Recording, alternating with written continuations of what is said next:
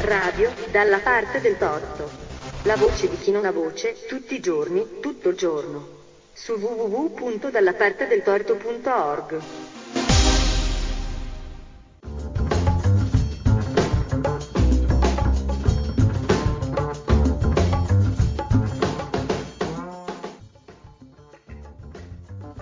Pagine dalla parte del torto. Piccoli editori, grandi letture.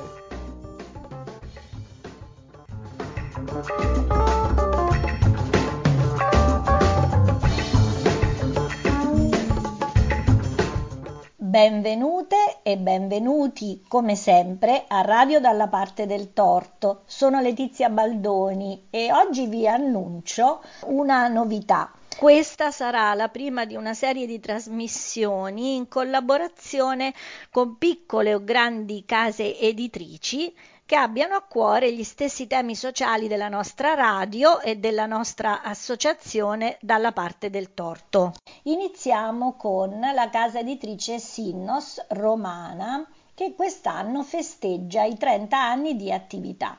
30 anni in cui ha pubblicato libri per bambini e bambine, ragazzi e ragazze, con l'obiettivo di raccontare loro storie avventurose d'amore, ma anche temi come la cittadinanza, la legalità, l'inclusione, l'ambiente, insomma vari argomenti che riguardano il vivere sociale, il vivere nel mondo eh, dove tutti abitiamo e che spesso gli adulti magari non sanno come affrontare con i loro figli o con i loro studenti.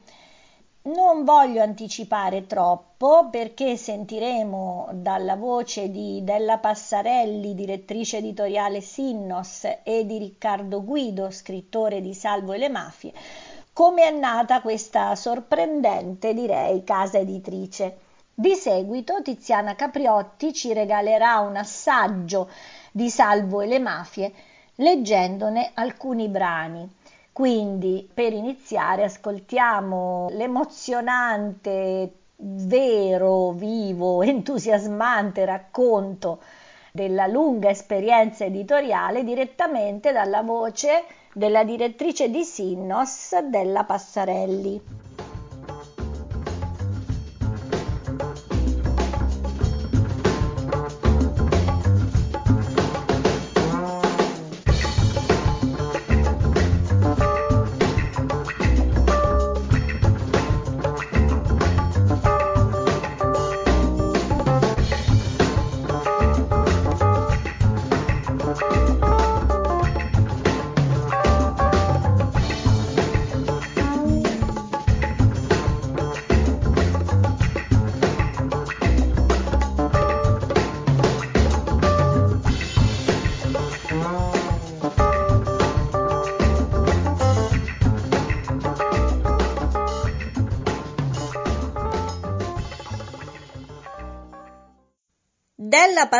Passarelli è la direttrice editoriale di Sinnos, una casa editrice romana mh, mm, che appunto questa volta vogliamo presentare, presentare bene chi ce la può raccontare meglio di lei. Buongiorno Della.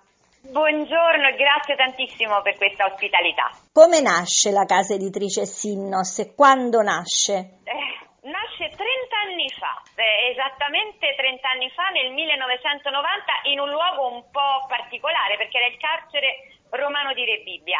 Io ero lì come volontaria e seguivo anche eh, la questione della detenzione straniera in Italia. Eravamo a metà degli anni Ottanta e i detenuti stranieri erano pochissimi e avevano tanti, eh, tante richieste che il nostro ordinamento non aveva mai ipotizzato. E, e quindi eh, all'interno di questo gruppo eh, un ulteriore piccolissimo gruppo di detenuti italiani e stranieri, 4 o 5, avevano imparato ad impaginare grazie a una formazione della Regione Lazio e chiesero, mi chiesero di aiutarli a costituire eh, una cooperativa perché sappiamo bene che il lavoro che è l'ossatura della nostra Costituzione, è davvero la spina eh, dorsale della nostra Costituzione, anche per chi è eh, detenuto significa libertà, significa tornare, poter ri- ri- rientrare in quella che è la società civile, visto che noi per fortuna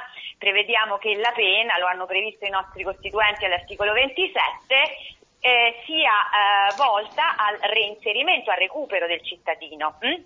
E allora eh, volevano fare questa cooperativa che, ave- che fosse una casa editrice per bambini, oltre che un service editoriale, quindi mettere a disposizione di altri editori la fotocomposizione e l'impaginazione che allora si faceva esterna.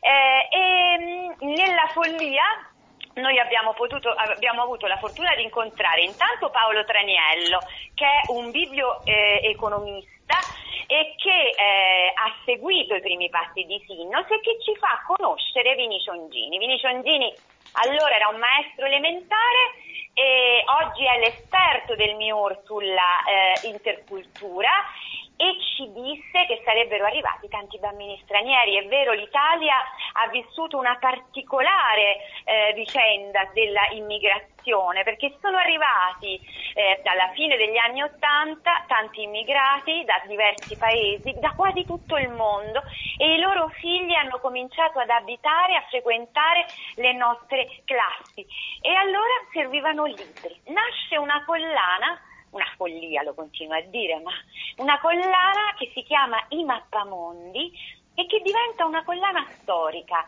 Libri non belli fisicamente, ma libri di servizio dove i, gli immigrati raccontavano nella doppia lingua eh, la loro infanzia, da dove venivano, il loro paese e quindi un terreno comune condivisibile anche con i bambini che erano in classe sia italiani che stranieri e poi il viaggio in Italia in doppia lingua. Questo ci fece chiedere a Tullio De Mauro, eravamo spacciati evidentemente, di introdurre la collana e lui ci disse sì.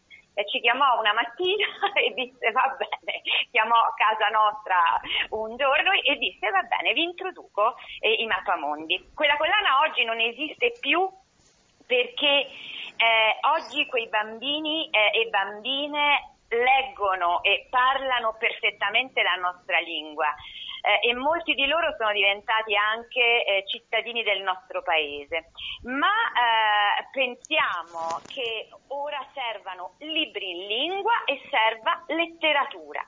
Proprio ieri noi abbiamo fatto un incontro all'interno del contenitore online Fiera del Libro di Bologna Parlando proprio di questo, cioè fuori dai temi dentro la letteratura, insieme a Fabio Stassi, insieme a Veronica Truttero, a Silvana Sola e a Michele Colucci, che è un esperto proprio di immigrazione del CNR, perché forse ora dovremmo noi adulti abituarci a chiedere storie con la vita dentro, come diceva Calvino, con una scrittura, un'ottima scrittura, con un'ottima illustrazione, per, per avvicinare i bambini e le bambine alla complessità.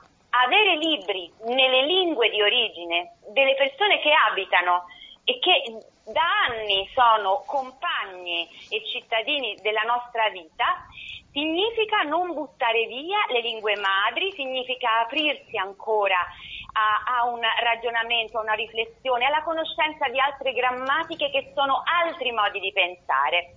Lo fa un progetto di IB Italia insieme a Nati per Leggere, si chiama Mamma Lingua e raccoglie eh, nelle biblioteche di pubblica lettura, nelle associazioni, i migliori libri delle letterature straniere, ma anche le traduzioni in arabo, in rumeno, in cinese dei libri della nostra tradizione, da Pippi Calzelunghe a Leo Lionni. Dunque, ehm, quella collana eh, non ha più tanto senso di esistere e come dicevo siamo andati a cercare la letteratura, arrivando alla gamba di legno di mio zio di Fabio Stassi, del quale proprio ieri abbiamo parlato, Rinoceronte alla riscossa, che è un libro che arriva dalla Lettonia e ci parla di un rinoceronte bianco, rinoceronte bianco con il suo amico Ibu africano coltissimo, che dalla Norvegia torneranno in Africa. E, e sì, parla anche di interculturalità e diversità, ma ne parla con una storia che trotta, come direbbe Boccaccio, e, e perché per crescere lettori c'è bisogno di buone storie nasce quasi subito un'altra collana che si chiama Nomos, che ancora in qualche maniera è viva all'interno del nostro catalogo. Lasciamo in carcere e abbiamo cominciato a parlare di, con il primo libro, Lorenzo e la Costituzione. Anche questo è un libro storico. È un libro storico che ha avuto degli ottimi compagni e accompagnatori che erano Stefano Rodotà e Giovanni Conso, che hanno introdotto quel libro scritto da due giovani, eh, una laureata in giurisprudenza, eh, Daniela Longo, e una giovane illustratrice grafica, Rachele Lopiano, che ha avuto un grandissimo successo. Lorenzo noi lo abbiamo eh, diffuso davvero in tutta Italia anche grazie a Rodotà e a Conso, ma eh, oggi nel 2017 noi abbiamo pubblicato La Costituzione in tasca scritto da due magistrate, quindi continuiamo ad avere davvero come timone anche nelle storie che cerchiamo la nostra Costituzione, che significa solidarietà, gentilezza, attenzione, bellezza, c'è un articolo, l'articolo 9 sul paesaggio, e poi naturalmente abbiamo toccato anche il tema della mafia, delle mafie, della criminalità organizzata, con Salvo le mafie ehm, ma siamo passati per i diritti delle donne, con i diritti delle donne.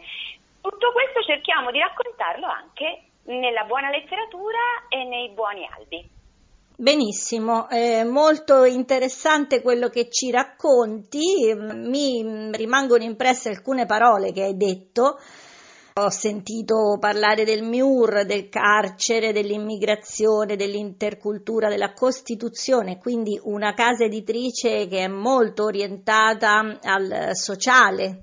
Cioè la vostra sembra quasi, oltre che eh, il piacere, diciamo, infondere il piacere di leggere, una, una mission precisa, un interesse che forse nasce eh, da, da qualcosa. Sì io direi questo, lo diceva sempre, io lo cito spesso Calvino, Calvino diceva che fare l'editore significa contribuire alla crescita di democrazia.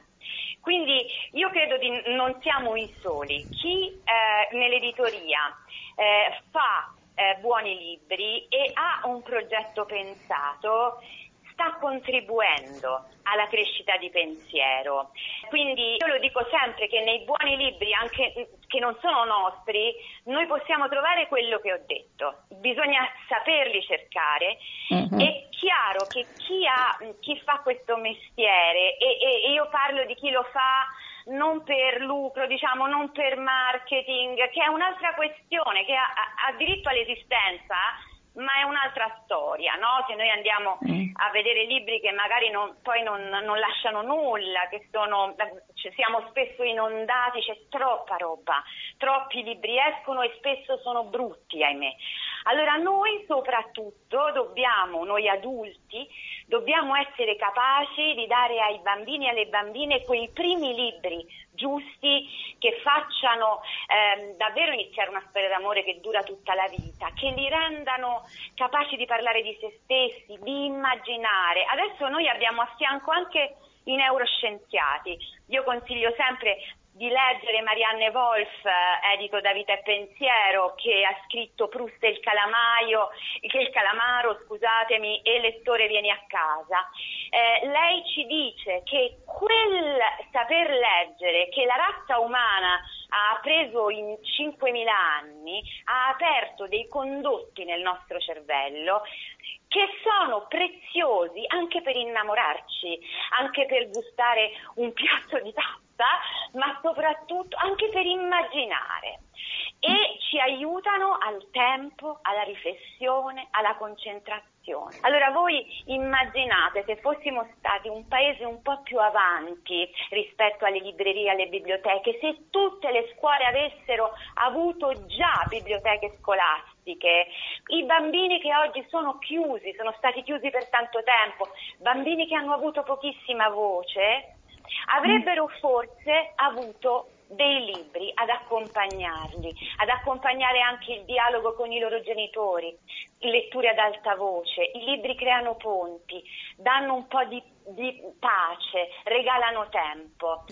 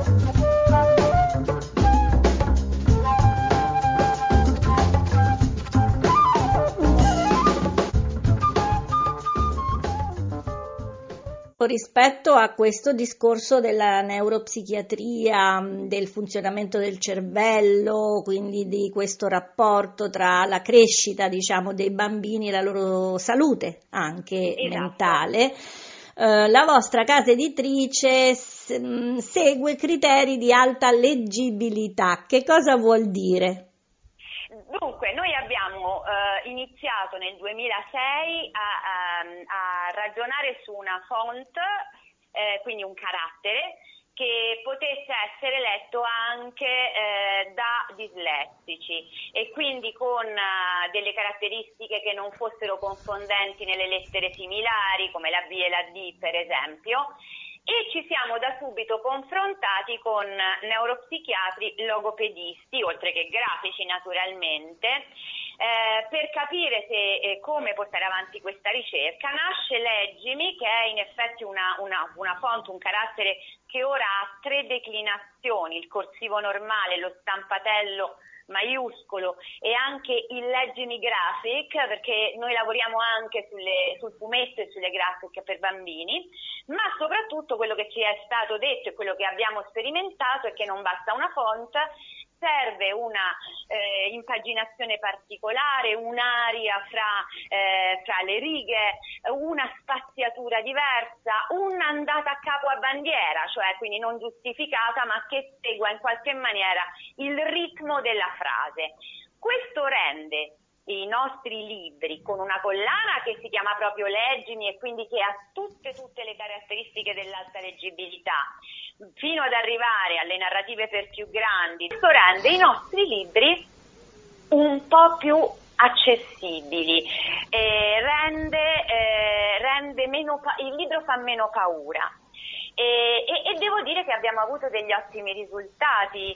Ci sono altre case editrici che fanno lavori di questo tipo, eh, c'è Bianco e Nero, addirittura c'è una casa editrice che si chiama Uovo Nero che fa i libri in simboli per i ragazzi autistici e che sta pubblicando in una collana speciale che si chiamano I libri di Camilla i migliori albi dell'editoria italiana. Ci siamo anche noi con la scatola gialla. Eh, questo lo dico perché la ricerca degli editori per crescere lettori è sempre molto attenta e gli editori per ragazzi in questo paese stanno facendo il meglio, stanno davvero facendo, gli editori per ragazzi indipendenti, cioè quelli che, che, hanno davvero a cuore il progetto editoriale. Mi viene da pensare che l'attenzione ai più piccoli possa fungere in qualche modo da vaccino rispetto all'ignoranza eh, futura, quindi i libri anche usati proprio quasi come medicinale ehm, per poter crescere appunto in una, in una società forse più, più, libera e fatta proprio eh, in prima persona, eh, cioè le piccoli lettori che poi diventino cittadini attivi. Esatto, io ci credo tantissimo in questo e avevo citato IB Italia prima. IB Italia nasce, IB nasce dall'idea di una donna, Jella Leffman, che nel 1945, nell'ottobre del 1945, quindi pochi mesi dopo la fine della seconda guerra mondiale, viene richiamata in Germania, dalla quale lei era scappata con i suoi figli perché era ebrea, e, e a rieducare, rieducare i bambini e le bambine lei chiede a tutti i paesi del mondo libri per i bambini tedeschi che non li avevano più perché non, sono stati bruciati e messi a censura soltanto i libri eh, socialisti e comunisti, ma sono stati messi a censura i libri di fiabe, eh, i vestiti nuovi dell'imperatore, Pierino Porcospino. Quei bambini tedeschi per 12 anni avevano letto solo propaganda nazista. Il mondo mandò libri alla Germania e il, il 3 luglio del 1946, io dico le date per, perché la rapidità in un mondo senza internet, eravamo alla fine della seconda guerra, immaginatevi com'era la Germania, andatevi a rivedere quelle immagini disastrose di quel paese che, che era stato bombardato completamente, ma che era stato anche il motore di un orrore indicibile. Bene, tutti i paesi del mondo mandano i libri, il 3 luglio del 46 si inaugura la prima mostra internazionale del libro per bambini, fa il giro della Germania, milioni di visitatori e eh, nel, il, 14 luglio, il 14 settembre del 49 si fonda la eh, Internazionale Jugendbibliothek, la più grande biblioteca del mondo internazionale per ragazzi che ancora esiste. Allora, quell'insegnamento di Lessman che viene raccontato in un libro che si chiama Un ponte di libri, edito da Sinnos, è la strada da continuare a percorrere, dare e nutrire ai bambini perché possano avere pensiero, appunto perché possano essere vaccinati, come dicevi, all'ignoranza. E questo è quello che noi dobbiamo fare assolutamente. Sì, accanto a questo problema, diciamo, di farli crescere come cittadini consapevoli, responsabili, aperti e anche mm, motivati no? verso la conoscenza. Uh, c'è eh, in Italia in particolare il problema della legalità, della corruzione e in questo senso voi già con Salvo le Mafie avete aperto diciamo, un canale di lettura mh, mm, per parlare di questi temi ai più piccoli. Però so che esiste anche una biblioteca eh, della legalità, giusto? Ce ne vuoi parlare? Esatto, si chiama Bill ed è la biblioteca della legalità nata a Isola del Piano nelle Marche in un bene sottratto alle mafie eh, qualche anno fa grazie a due magistrate, Elisabetta Morosini e eh, Valeria Cigliola e a IB che ho appena citato, alle biblioteche di, Pesaro, di Fano, eh, Pesaro Urbino, all'ISIA di Urbino, quindi c'è un grande gruppo che si è messo in moto e ha eh, progettato la BIL. Che cos'è la BIL? È una bibliografia che è partita da 101 titoli, ora è arrivata a 303, eh, diciamo c'è una base classica di 202, si sono aggiunti altri 101 che proprio, sono invece proprio i classici classici della letteratura e ora uscirà l'antologia tutta dedicata a Gianni Rodari.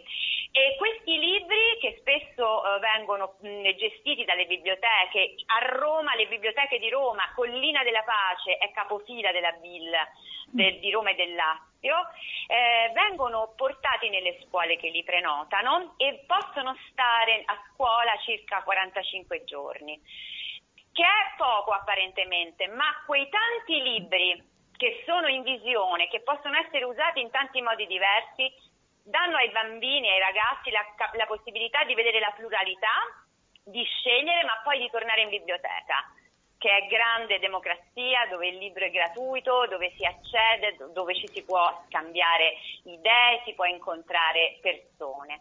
Nello stesso tempo però eh, si fa una formazione agli adulti eh, e quindi gli insegnanti possono prenotare le valigie soltanto se hanno fatto quella formazione e la formazione agli adulti è una formazione molto attenta, molto profonda, che parla di eh, assolutamente di legalità, di costituzione, eh, di lotta alle mafie, di lotta alla corruzione, ma parla anche di cervello che legge, di sentimenti, di rispetto. Quindi abbiamo mh, una serie di eh, compagni formatori che ci aiutano e che dai magistrati ai medici, agli autori naturalmente, agli esperti di letteratura per ragazzi. Questo perché, lo diciamo sempre, gli adulti, eh, è vero che i bambini sono il nostro futuro, ma noi siamo i loro adulti oggi e dobbiamo davvero essere come le signorine dolce miele di Matilda di, di Roaldà, dobbiamo essere molto capaci di dar loro gli strumenti giusti perché crescano e che possano almeno essere un po' felici nelle, nostre, nelle loro vite personali, eh? cioè mm, eh, non sempre riusciamo a pensare di rivoluzionare tutto, però possiamo cominciare da noi per cambiare nella nostra vita eh, eh, le scelte che facciamo, per essere testimonianza ed esempio per sapere anche trovare dentro di noi gli strumenti per essere pacati, sereni. E per fare questo ci vuole un pizzico di follia? Eh sì, ci vuole, ci vuole la passione, ma io credo che è la stessa passione che hanno appunto a parte i miei altri colleghi, ma gli insegnanti che fanno un lavoro enorme, magnifico.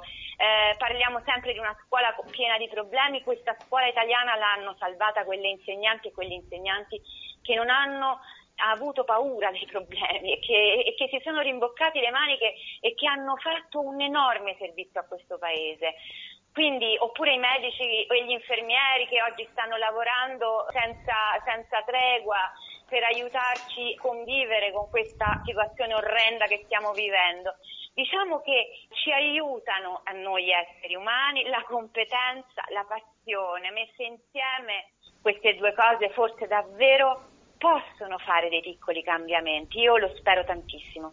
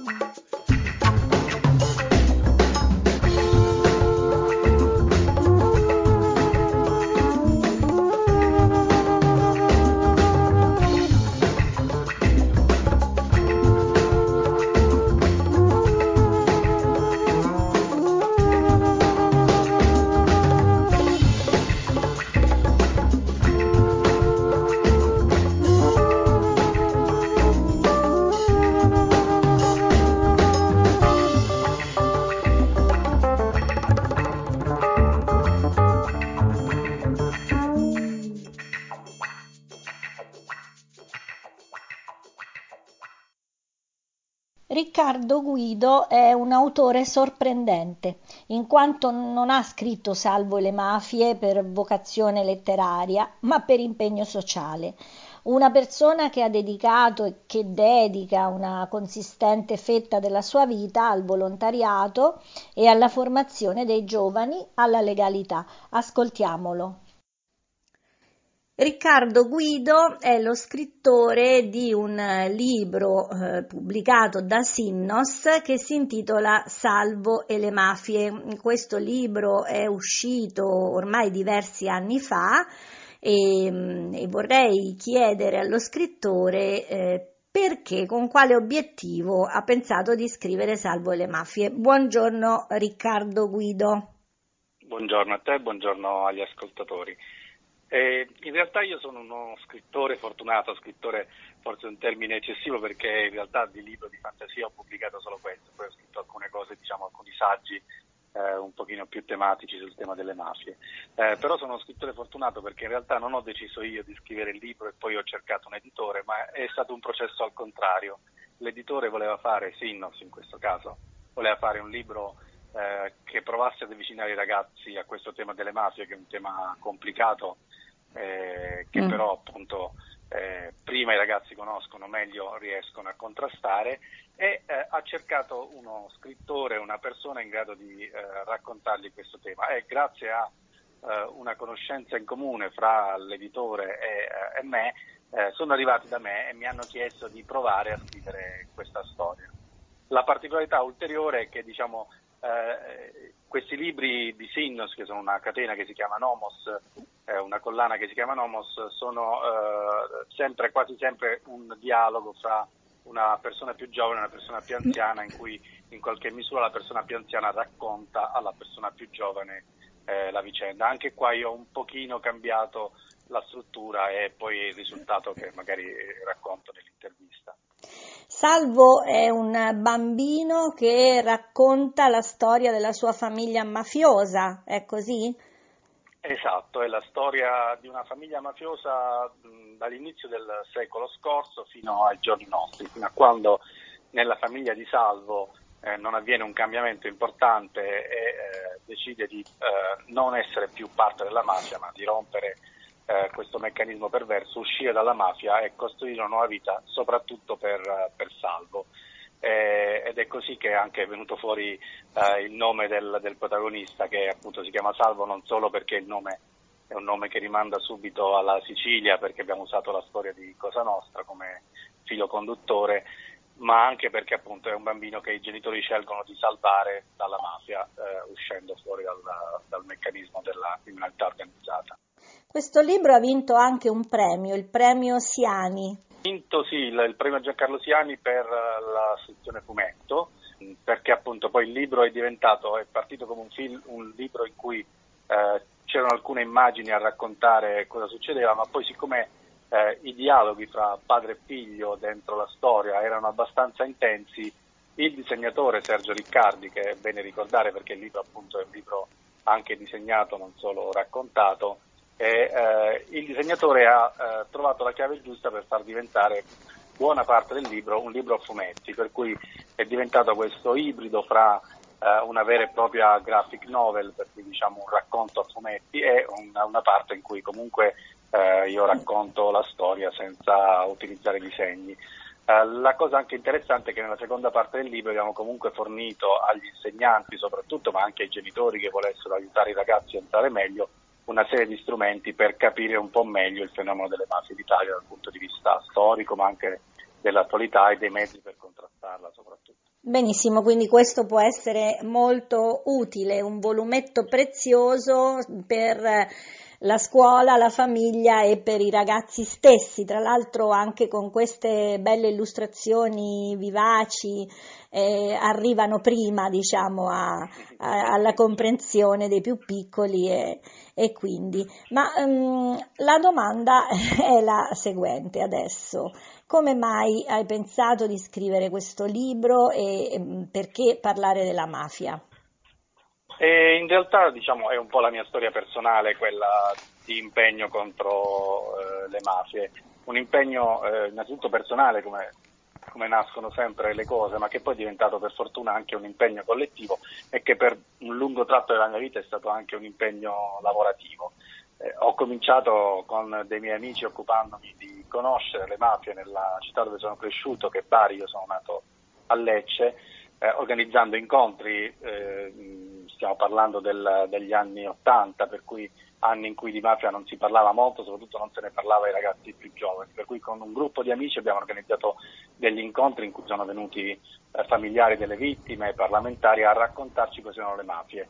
Eh, poi nel, nel, tempo il mio impegno eh, si è evoluto, è diventato un impegno anche a livello nazionale di un'organizzazione nazionale e questa organizzazione nazionale, il Movimento di Volontariato Italiano, è stato insieme all'ACI, alle ACRI, a Lega Ambiente, ad altre grandi associazioni nazionali, il fulcro della nascita di Libera, l'associazione eh, contro le mafie, adesso è allora anche presieduta da Don Luigi Ciotti, e diciamo, questo mio impegno è continuato e eh, con una serie di eh, casualità fortunate eh, nel 2000 sono anche stato chiamato a diventare il portavoce della Commissione parlamentare antimafia e sono rimasto poi consulente della Commissione parlamentare antimafia per 17 anni. Sì, per parecchio tempo, 17 anni sono tanti. E questa esperienza come è andata? Che cosa ti ha lasciato? Il bello di questa esperienza è quello che poi ho cercato di riportare nel libro, è stato proprio il fatto di dover eh, ritrovarmi tante volte a spiegare che cosa sono le mafie italiane a giornalisti che cominciavano a scrivere di mafia in quel momento e non conoscevano magari tutto il nostro passato, molto spesso a giornalisti stranieri, che è la cosa più impegnativa, cioè cercare di distanziarli dalla visione un po' fumettistica, in questo caso negativamente usato questo termine, eh, della mafia italiana per spiegargli invece che le nostre mafie sono un fenomeno molto complesso, molto forte, molto forte dal punto di vista imprenditoriale e che soprattutto non erano più un fenomeno solo del sud Italia, erano diventati un fenomeno italiano ma anche purtroppo un fenomeno europeo, per cui eh, quello che eh, mi ha lasciato la mia esperienza e che in parte cerco di traspondere nel libro è proprio di eh, far capire subito che le mafie sono un problema, ma che abbiamo gli strumenti per combatterli. L'Italia per fortuna ha elaborato una serie di eh, politiche, di organizzazioni, di attività che consentono finalmente di contrastare eh, bene le mafie eh, e come racconto poi ai ragazzi quando li incontro, in alcuni casi di pensare che le abbiamo sostanzialmente sconfitte perché ehm, se uno ha un ragazzo della, quando io ero ragazzo, diciamo, nel, quando sono state le stragi nel 1992, avesse detto che tutto il versio di Cosa Nostra che aveva ordinato le stragi sarebbe stato catturato e avrebbe finito eh, la, la, sua vita in carcere con una condanna all'ergastolo, non ci avremmo creduto oggettivamente. Nessuno avrebbe detto sì, sarà così. E invece è stato proprio così. Alla fine dei mafiosi che hanno ordinato e compiuto le stragi è rimasto libero solo Matteo Messi Denaro. Tutto il resto del vertice di Cosa Nostra è finito in carcere. Matteo Messina Denaro è rimasto sempre latitante e, eh, però eh, a proposito degli anni 92-93 eh, quando partono i processi ehm, dopo l'attentato di Capaci dove morì Falcone con tutta la, la sua moglie e la scorta mh, mm, parte una, un'indagine parallela a quella che riguarda i rapporti tra lo Stato e la mafia. Sì, diciamo, ce n'erano già prima, eh, quando muore eh, Falcone, quando muore Borsellino, in realtà indagini sui rapporti purtroppo fra pezzi dello Stato che non facevano il loro dovere, eh, li chiamano pezzi deviati, diciamo, ma deviato è forse un termine troppo leggero in questo caso, nel senso che purtroppo erano pezzi ben organizzati che lavoravano con un obiettivo diverso da quello che dovrebbe avere uno Stato democratico. Ecco, c'erano pezzi di, di, Stato che lavoravano già in senso contrario per, da tanto tempo.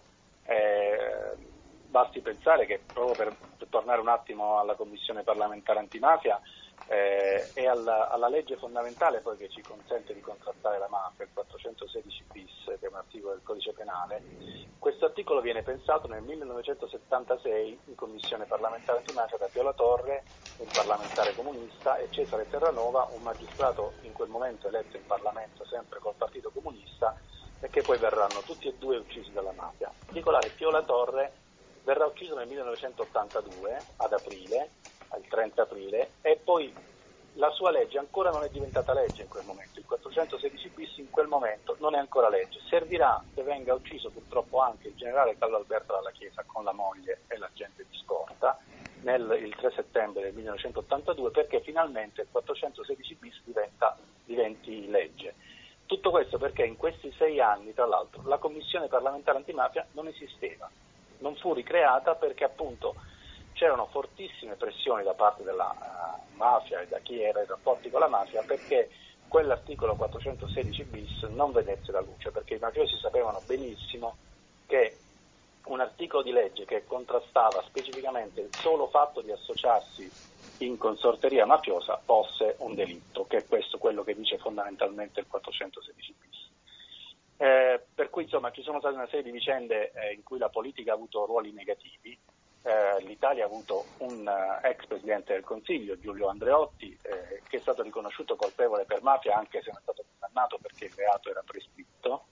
Eh, ha avuto persone importanti che sono state componenti del nostro Parlamento, sì, sì. Eh, l'onorevole Dell'Utri, che sono state condannate per aver favorito la mafia in più occasioni e in particolare di aver avuto anche rapporti con la mafia stragista nel momento in cui compriva le stragi del 92 e del 93.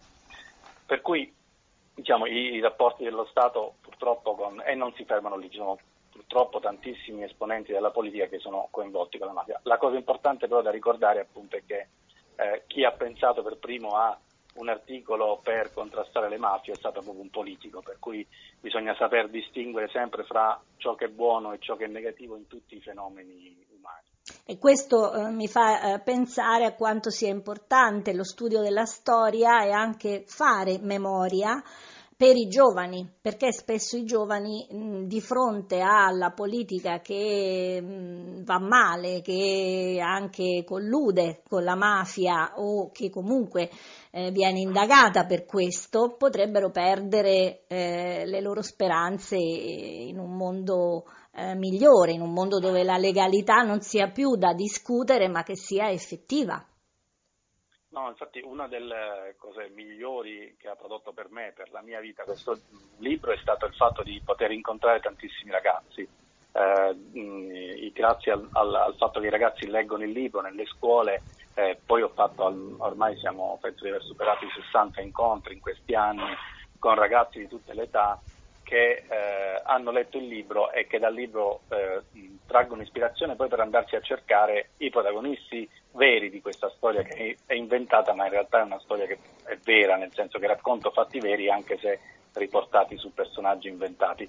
La cosa più eccezionale che avviene in questi anni è sicuramente per esempio il fatto che ragazzi che sono lontanissimi da quel periodo eh, si entusiasmino alla storia di Peppino Impastato eh, per cui eh, un ragazzo morto sì. nel 1978, per cui lontanissimo dai ragazzi di oggi come periodo, ma che loro vivono come se fosse eh, il loro compagno di banco preferito eh, e ne ripercorrono tutta la strada. Ho addirittura avuto la fortuna di eh, andare all'inaugurazione di una scuola dove i ragazzi avevano scelto di mettere come nome di quella scuola eh, Peppino Impastato, scegliendolo fra nomi molto più famosi e molto più vicini alla loro realtà. Per cui eh, diciamo, l'importanza di far conoscere chi ha contrastato le mafie con tutti gli strumenti, appunto l'importanza di conoscere una storia come quella di Peppino Impastato che ha contrastato le mafie da cittadino normale, facendo una piccolissima radio di paese, ribellandosi alla sua famiglia mafiosa e costruendo però un futuro diverso che ancora oggi eh, aiuta tanti ragazzi magari a fare una scelta diversa. Ci stai descrivendo azioni che diventano esempi positivi per i giovani cose tangibili che si possono fare, per esempio anche attraverso una radio cercare di parlare agli studenti o attraverso un libro, no? come, come fai, hai fatto tu e come fa la casa editrice, o anche attraverso le canzoni, mi viene in mente la canzone dei, dei Modena City Ramblers, no? dei, dei Cento Passi. Quindi diciamo che tutto questo costruisce una cultura che va eh, contro eh, la pseudocultura mafiosa. Mm, rispetto a questo hai altri programmi futuri? Stai pensando a qualche altra iniziativa editoriale? Stai scrivendo qualcosa? No, in realtà no, non, eh, non sono passato completamente dalla parte eh, del, del, diciamo, del, dello scrittore a tempo pieno. Eh, forse se, diciamo, eh, se mi verrà un'idea negli anni prossimi sicuramente ci riproverò eh, quello che continuo a fare ovviamente già nelle scuole. Un altro progetto importante che è nato diciamo, eh, con Sinnos, ma dentro casa, una casa più grande che è quella di Ibi, di cui ti avrà parlato della Passarelli, penso. Sì, sì. Prima è Bill, la biblioteca per la legalità. È un progetto nato in un piccolo posto nelle Marche, eh, grazie a un incontro fra appunto IBI, che è un'associazione che promuove la lettura fra i ragazzi, eh, Libera, l'Associazione Nazionale Magistrati delle Marche, eh, l'Associazione Italiana Biblioteche delle Marche e che eh, si ripropone semplicemente di fare una selezione di libri eh, da far trovare a chi vuole avvicinarsi a questo tema e in, nei quali scegliere eh, eh, appunto quale libro utilizzare nel proprio percorso di crescita e nella lettura. Sì, molto bella questa iniziativa, ma è valida in tutto il territorio nazionale? Astrattamente sì, nel senso noi, eh, è un'iniziativa totalmente di volontariato di questa associazione, nel senso che è una, un'attività eh, che abbiamo messo in campo da soli, senza eh, grandi aiuti pubblici all'inizio. In alcune parti d'Italia, per fortuna, a Roma in particolare, ha avuto la fortuna di incontrare invece il circuito pubblico delle biblioteche. A Roma eh, le biblioteche di Roma hanno fatto proprio questo progetto e prima è nato in una sola biblioteca che eh, era la Biblioteca Collina della Pace, adesso è in sette biblioteche a Roma, in tutto il territorio, prevalentemente nel, diciamo, nella, nella, cintura un po' più periferica, ma anche nella biblioteca europea che è in pieno centro, vicino a Piazza Fiume. Eh, ecco, con, con, questa rete noi cerchiamo, e che però appunto detto, è presente a Padova, mi viene in mente, eh, è presente a Bologna, è presente insomma in tante zone d'Italia eh, diverse, è presente nel Mantovano, è presente in Friuli, insomma eh, si sta sviluppando, si sviluppa mm. grazie anche appunto a quello che è poi eh, un apporto volontario di noi che ci siamo dentro, che eh, offriamo a chi vuole utilizzare questa rete anche degli incontri formativi eh, per appunto cominciare ad avvicinarsi a questo tema, conoscere i libri che sono presenti in questa eh, sequenza di, di libri che adesso è arrivata a 303 titoli e eh, che cercheremo di non far crescere troppo perché appunto poi anche dare troppi consigli significa alla fine non darne nessuno, eh, però appunto teniamo insieme eh, il, il, la possibilità di trovare questi libri nelle biblioteche ma anche il fatto di farli viaggiare. Eh, Questo è molto interessante sia per i genitori che per gli insegnanti. Come vi si può raggiungere? semplicemente sulla pagina di IBI c'è una pagina dedicata alla biblioteca per la legalità, c'è una pagina Facebook che si chiama che è dedicata al progetto nazionale dove si trovano i vari progetti nazionali. Eh, speriamo presto di avere per chi è romano una, una, pagina romana dove trovare sia i luoghi fisici dove ci sono i libri sia gli appuntamenti che promuoviamo. Eh, il, quello che dicevo, una, al volo semplicemente i, i, libri viaggiano anche dentro delle valigie che arrivano nelle scuole, che è un momento bellissimo, la consegna di questi libri che poi restano nelle scuole per due mesi. Ah, proprio dentro una valigia arrivano? Dentro una valigia, li facciamo viaggiare dentro una valigia che è un sistema, fra virgolette, un po' più comodo di trasportarli senza farli rovinare, ma anche molto simbolico sì. perché appunto eh, uno, quando i libri arrivano nella scuola viene proprio aperta la valigia e i ragazzi che sono presenti possono cominciare a toccare questi libri e poi eh, scegliere che cosa leggere dentro questo materiale che rimarrà eh, nella loro scuola, normalmente rimane un mese e mezzo, due, poi ovviamente li troveranno sempre nella biblioteca più vicina.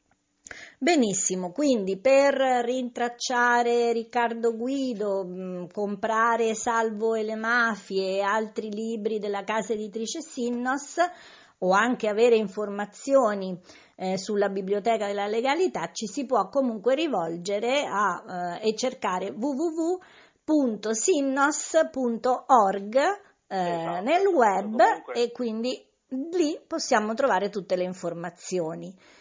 Grazie Riccardo e grazie, grazie per il tuo impegno. Grazie.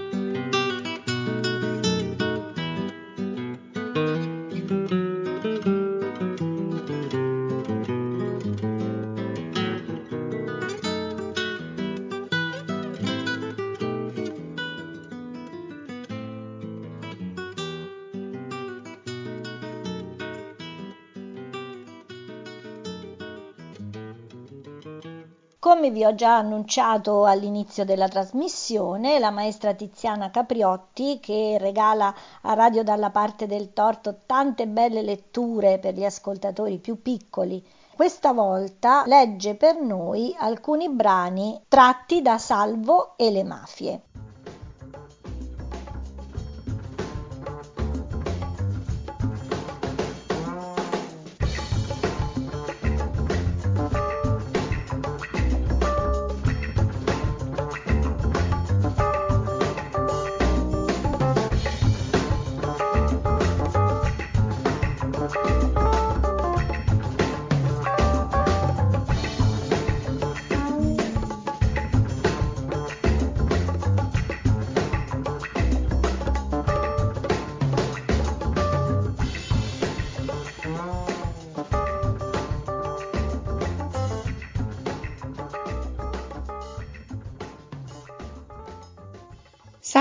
Un ragazzo come te, nato però in una famiglia mafiosa.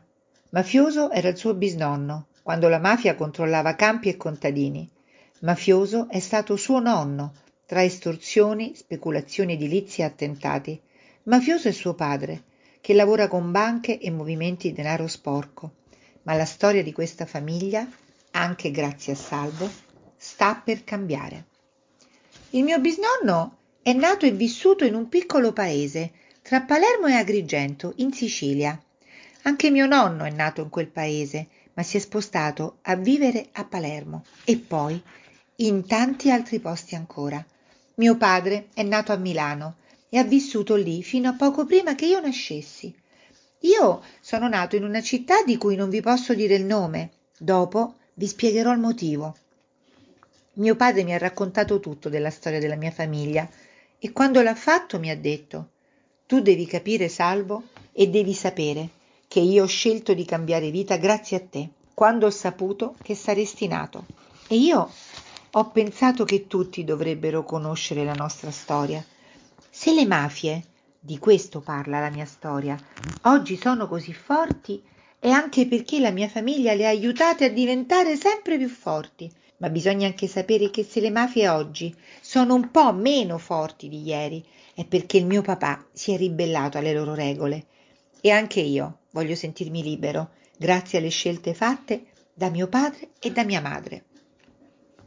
Non so bene quando il mio bisnonno si sia avvicinato alla mafia. Lui che si chiamava Bernardo è nato nel 1927. Già da cinque anni in Italia c'era la dittatura di Mussolini e del partito fascista. Fino a quel momento la mafia siciliana era stata più che altro un insieme disordinato di bande criminali. Non c'era quella complessa struttura a piramide che ancora oggi cerca di tenere unite le diverse famiglie mafiose. Non c'era neppure un rapporto solido con la politica e l'economia. Prima della nascita del mio bisnonno c'erano state alcune leggi ed iniziative dello Stato per combattere le varie mafie, ma non avevano prodotto grandi risultati, anche perché questa lotta non era avvertita nel resto d'Italia come una vera emergenza. C'erano stati studiosi e politici, italiani e stranieri, che avevano rilevato il potere crescente della criminalità organizzata, soprattutto in Sicilia, ma senza grande successo.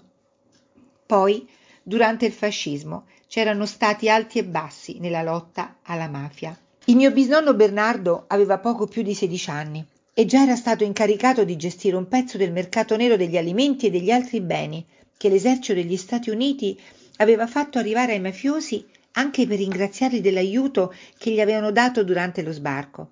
Il bisnonno svolse bene questo compito e dopo pochi anni era diventato un piccolo capo.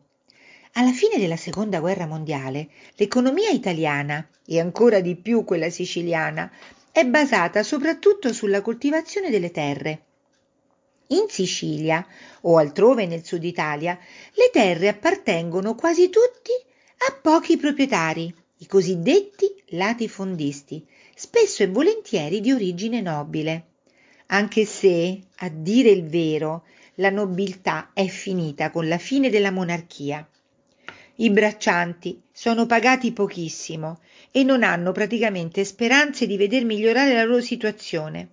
È per questo motivo che, organizzati dalle associazioni e sindacati, alcuni gruppi di contadini iniziarono a occupare le terre e chiedono nuove leggi che prevedano la suddivisione dei grandi appezzamenti incolti in lotti più piccoli da affidare direttamente alla coltivazione di chi ne sarebbe divenuto proprietario. Qui entrò in gioco il mio bisnonno. I mafiosi dei paesi in quel momento erano prevalentemente campieri, cioè decidevano chi poteva lavorare nei campi e quanto doveva guadagnare e controllavano altre attività semilegali come il gioco d'azzardo. Chi voleva lavorare o fare affari nel territorio controllato dalla famiglia doveva pagare una specie di quota ai capi mafiosi, quello che poi diventerà il racket.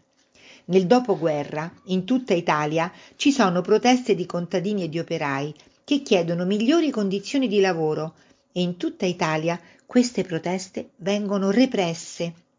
Ma in Sicilia il contrasto contro chi cerca di organizzare i contadini è particolarmente feroce. Tra il 1947 e il 1957 decine di sindacalisti vengono uccisi dalla mafia, molti sono picchiati e intimiditi e avviene anche la, pic- la prima strage politico-mafiosa della storia italiana. Il primo maggio del 1947, a Portella della Ginestra, una folla di contadini con le loro famiglie stava festeggiando la festa del lavoro che era stata cancellata dal fascismo e che la libertà riconquistata permetteva di nuovo di ricordare. All'improvviso fu aperto il fuoco contro i manifestanti. Ci furono undici morti, anche bambini e ragazzi, più o meno della mia età, e 27 feriti gravi.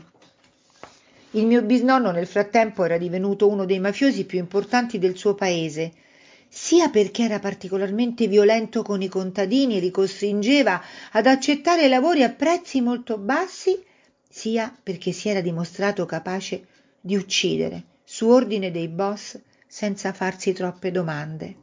Aveva addirittura assassinato un suo compagno di giochi di quando era bambino e ne aveva fatto sparire il corpo. Fu processato per questo, ma prima il processo fu spostato fuori dalla Sicilia dove nessuno sapeva bene cosa fosse la mafia. Poi furono anche condizionati giudici e testimoni e tutto finì senza condanne.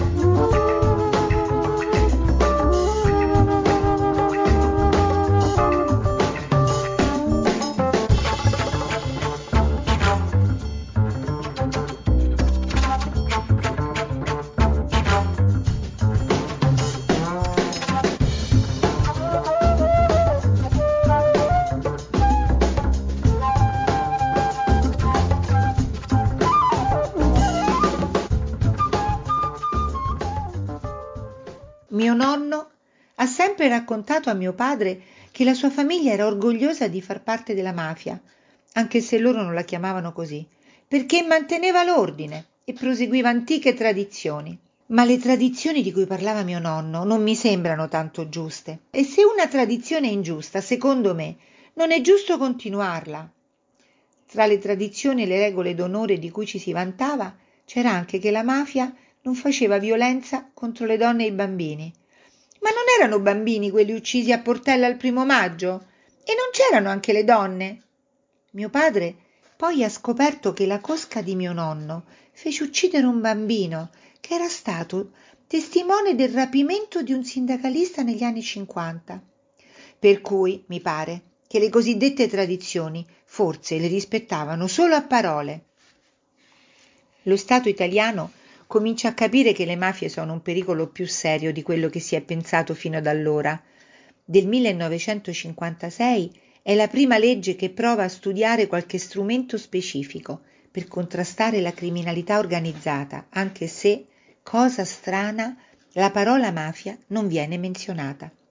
È una legge che consente di intervenire con varie misure preventive di diversa importanza, cioè prima che un reato venga compiuto o con il fine di impedire che ne sia ripetuto uno. Si parte da un semplice avviso orale con il questore che invita la persona pericolosa a modificare i propri comportamenti, fino a misure più importanti come l'allontanamento e l'obbligo di domicilio a molti chilometri di distanza dal luogo dove si pensa che la persona svolga attività criminali. Anche se oggi ci sembrano misure molto leggere, all'epoca ci fu un grande dibattito perché si applicavano misure di limitazione della libertà personale anche a persone che non erano ancora sotto processo. Nel 1965 il Parlamento vara una legge specificamente studiata contro la mafia e che per la prima volta cita direttamente le associazioni mafiose. Non contiene molte novità, ma è un segnale importante che l'attenzione nel Paese sta crescendo. Già in questi anni si è capito che bisogna sottrarre ai mafiosi i beni accumulati con le attività criminali, ma ancora non ci sono leggi efficaci su questo punto. In realtà, lo strumento più utilizzato è quello di costringere i mafiosi a non vivere più in Sicilia, ma funziona poco. Probabilmente aiuta addirittura i mafiosi a insediare attività criminali in zone del paese diverse da quelle di provenienza. Mio padre mi racconta. I boss iniziarono a fiutare l'enorme ricchezza che poteva arrivare dalla droga, ma anche la sua pericolosità. Vietarono ai mafiosi di usarla e di introdurre nelle cosche chi la usava. L'affare venne avviato grazie ai rapporti con la mafia degli Stati Uniti e si copiarono i modelli di altre organizzazioni mafiose.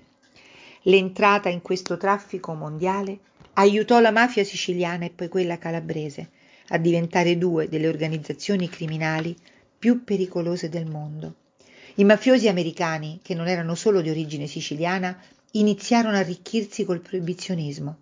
La legge vietava di vendere alcolici legalmente e intanto faceva prosperare chi li produceva e li vendeva illegalmente. Poi presero il controllo di settori dell'economia come i trasporti di merce e il gioco d'azzardo legalizzato. Negli anni 40 fu la mafia a finanziare i primi casinò di quella che sarebbe diventata Las Vegas. Anche grazie ai molti soldi guadagnati nel casinò, la mafia americana è riuscita a controllare altri settori dell'economia e a influenzare la politica, perfino le elezioni per il presidente degli Stati Uniti. Così mio padre raccontava. In poco tempo le riunioni dei grandi capi cambiarono.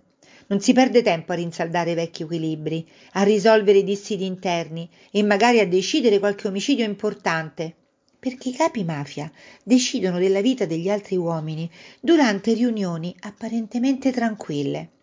Adesso si parla di grandissime quantità di soldi, si studiano feroci conflitti con le altre mafie per il controllo delle rotte, che partono prevalentemente dal Sud America per finire in Sicilia e da lì essere smistate per tutta Europa. Con tutti quei soldi scoppiano delle vere e proprie guerre anche tra la famiglia fa- mafiose, con molti morti appartenenti alle diverse cosche. La tensione tra i vecchi capi e quelli più giovani è sempre più forte e alla fine le riunioni dei vertici non bastano a sanare i conflitti. Le cosche più brutali, come quella dei cosiddetti corleonesi di Riina e Provenzano, decidono che per farsi spazio e imporre la propria forza bisogna eliminare i boss. Mio nonno fu tra i protagonisti di questa carneficina, con centinaia di omicidi in Sicilia, ma non solo. Uccideva, uccideva vecchi amici senza farsi troppi problemi, solo perché glielo ordinavano e perché così sapeva che sarebbe diventato più ricco.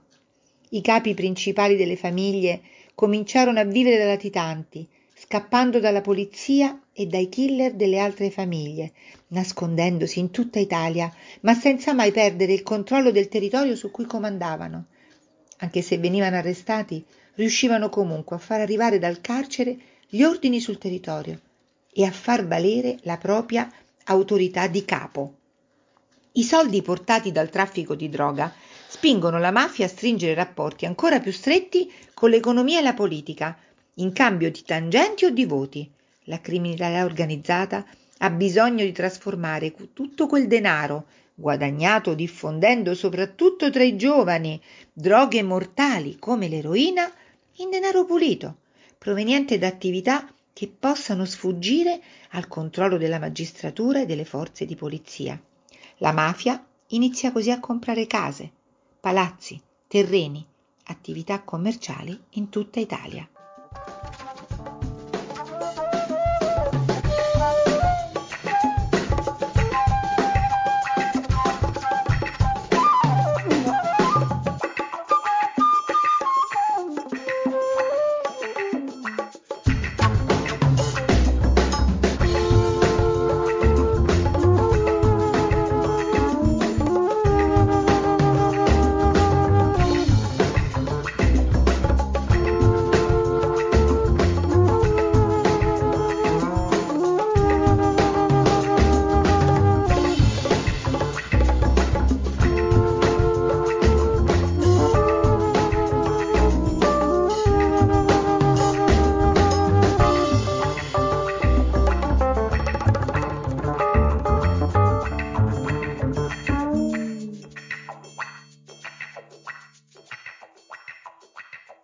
Vediamo quindi che Salvo, il protagonista, eh, racconta la sua storia dentro la storia della mafia e ci trasporta in un ambito che nel libro di Guido viene approfondito a vari livelli di lettura. E con questo siamo arrivati alla fine della trasmissione. Ringrazio moltissimo Della Passarelli, direttrice editoriale Sinnos, per la sua collaborazione e l'adesione al nuovo progetto di Radio dalla parte del torto così come ringrazio Riccardo Guido e Tiziana Capriotti. Io vi saluto tutti e tutte e vi do appuntamento alla prossima trasmissione in cui incontreremo un'altra casa editrice. E come diciamo sempre, state con noi se vi piace.